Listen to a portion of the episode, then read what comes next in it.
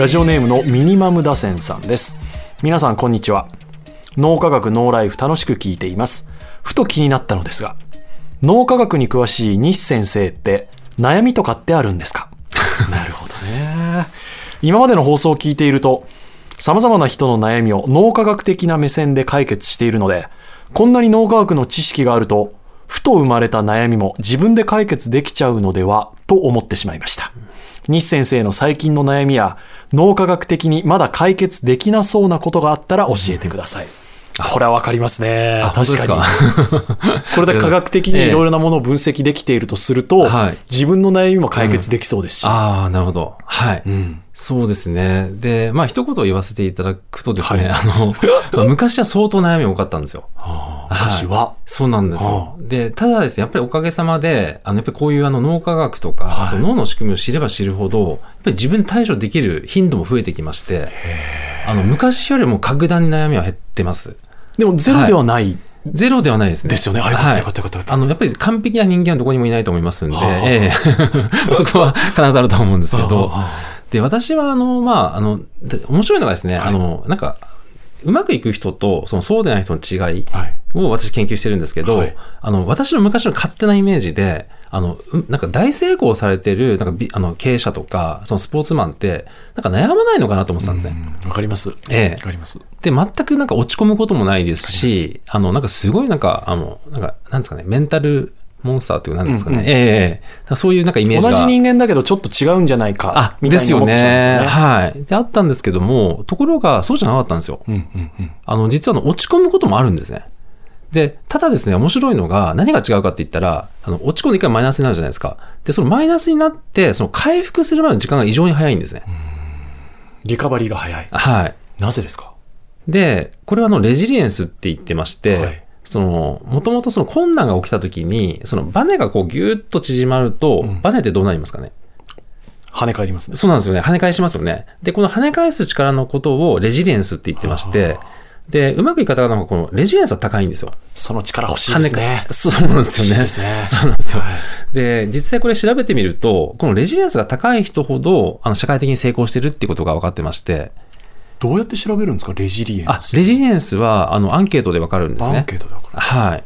で、もともとこれあの、まあ、子供の研究もあってですね、あの、子供の時に、あの、セルフコントロール力、まあ、レジリエンスに近いんですけど、あの、これが高い人ほど30年後の収入とか、あと社会的地位が高い、比例してるってことが分かってまして、子供の段階である程度わかるわけですね。そうなんですよ。で、要は、どんなに頭が良くても、打たれ弱い方っていうのわは。社会的に成功しづらいっていうことなんですね。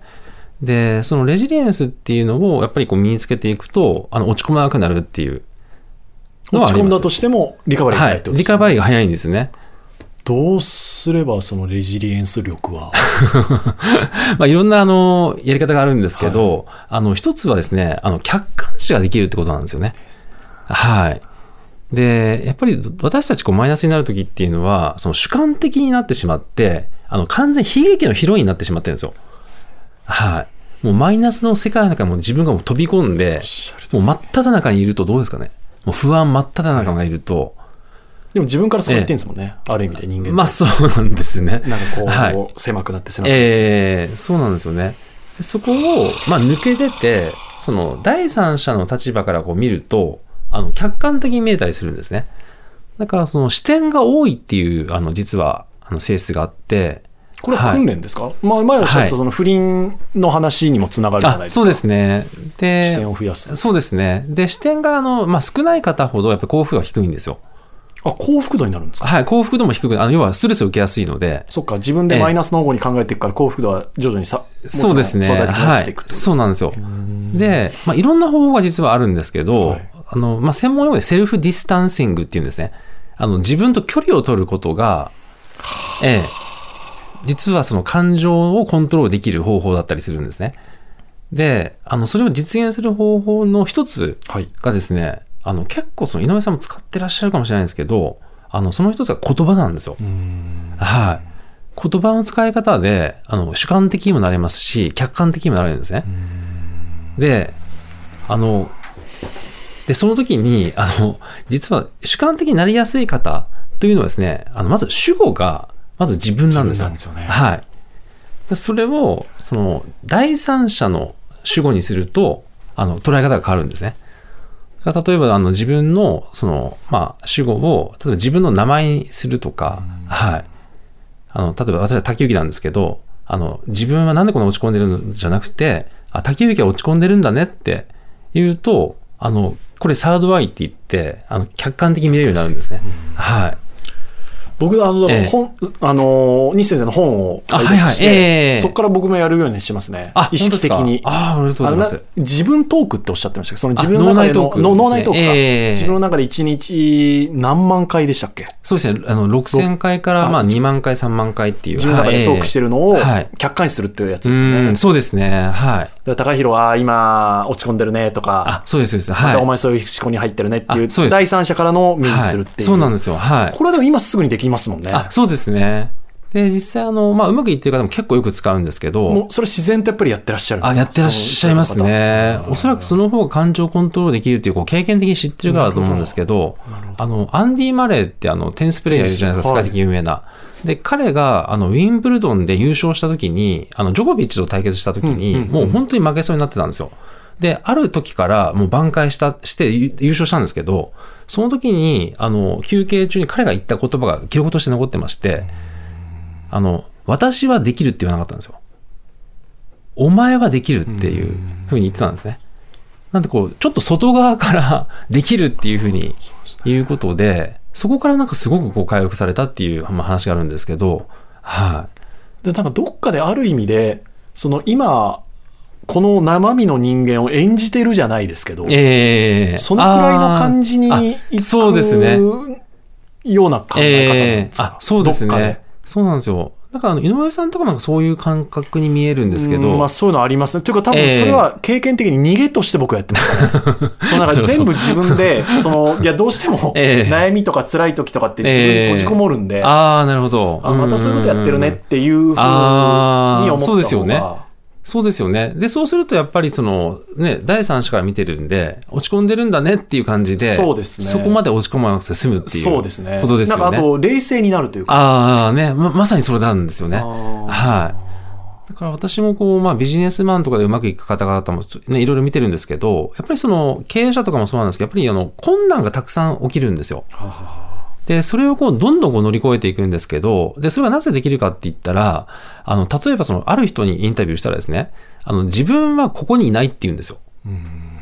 なんか、後ろから見てるとかですね、なんか視点が、そう見てる場所が結構違うんですね。で、そうすると、あの、何が起きても動じないっていう、あ、なんか、何々君大変だね、みたいな、あの感じで見てるっていうのがすごく多くてですね。これで、はい。ある意味で全て一言身にもなれるじゃないですか。あ、そうですね。はで、い。自分って誰なんだみたいになるし、そうですね。自分がよくわからなくなるし、そうなんですよなん。か突き詰める。ええそうなんですよ。で、ただですね、あの、これ注意点があって、ずっとあの、サードアイだと、あの、サイコパスになっちゃうんですね。はい。もう感覚が分からなくなる。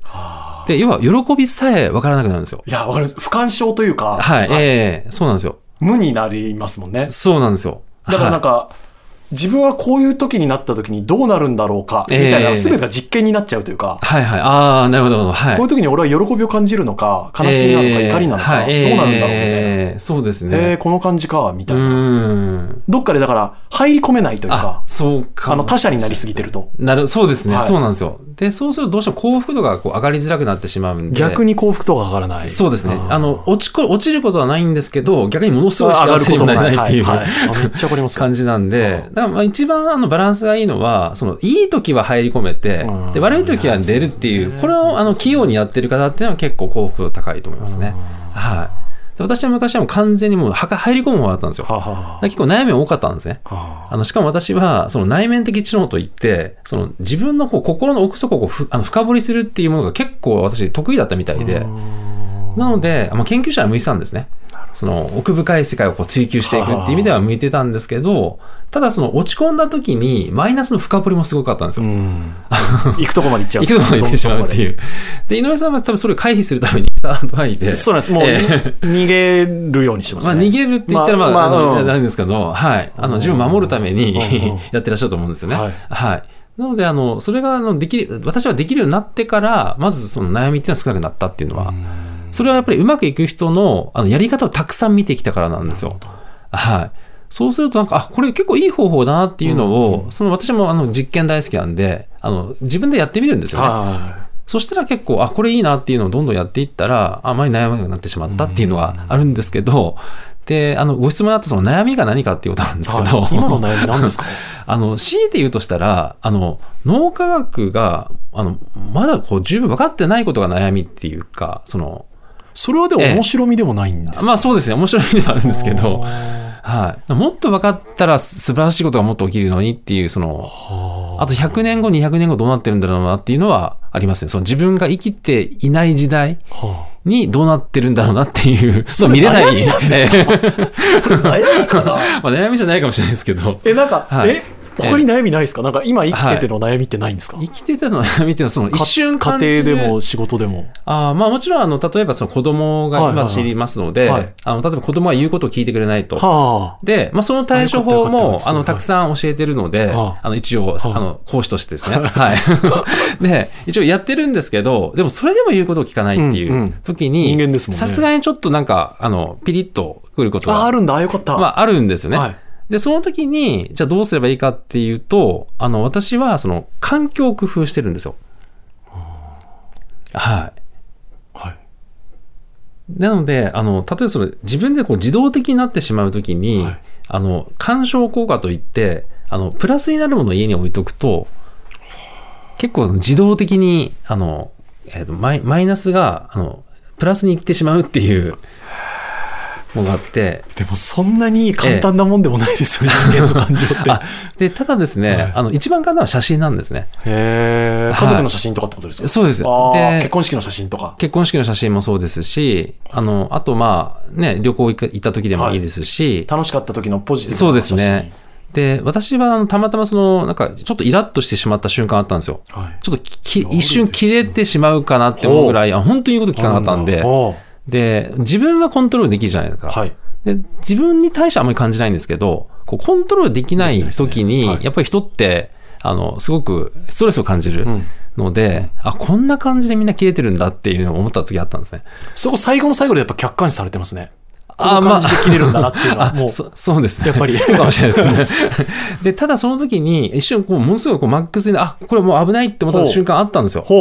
で、その時に救われたのが、あの、これ妻が、あの、洗面台のところに、あの、うちの、あの、息子の、あの、0歳の時の、すごいいい笑顔の写真飾ってたんですよ。はい。で、私それ見た瞬間に、あ、こんな時代もあったんだなって思ったのと、あとこの時代も二度と戻ってこないし、はい。そして今この、今の今の息子のちょっとイ状態。も、なんか先になったら、なんかこんな可愛い時もあったなって思思えるんだろうなって思った、思えた瞬間に怒りが消えたんですよね。やっぱり視点ずらせてますね、その瞬間にねあ、。そう、そう、やっぱりそうなんですよ、ね。今この瞬間切り取ると、ええ怒りというあ、そうですね。感情になるけれども、はい、ええ生まれた時のあ、そうですね。息子、はい。将来の息子、視点をずらすとやっぱり、そうですね。はい。だから時間軸ってね、なんだ妻には本当に感謝してるんですけど、あの時写真がなかったら、あの、知っては確かに。そうなんですよね。だからその私たちって面白くて、その自己肯定感ってよく、はい。ね、高いとか低いとかってあるじゃないですか。はいで、自己肯定感が高い方の特徴が研究されてて、その一つが、あの、辛い時に、あの、過去の良かった出来事を思い出すっていう習慣があるんですね。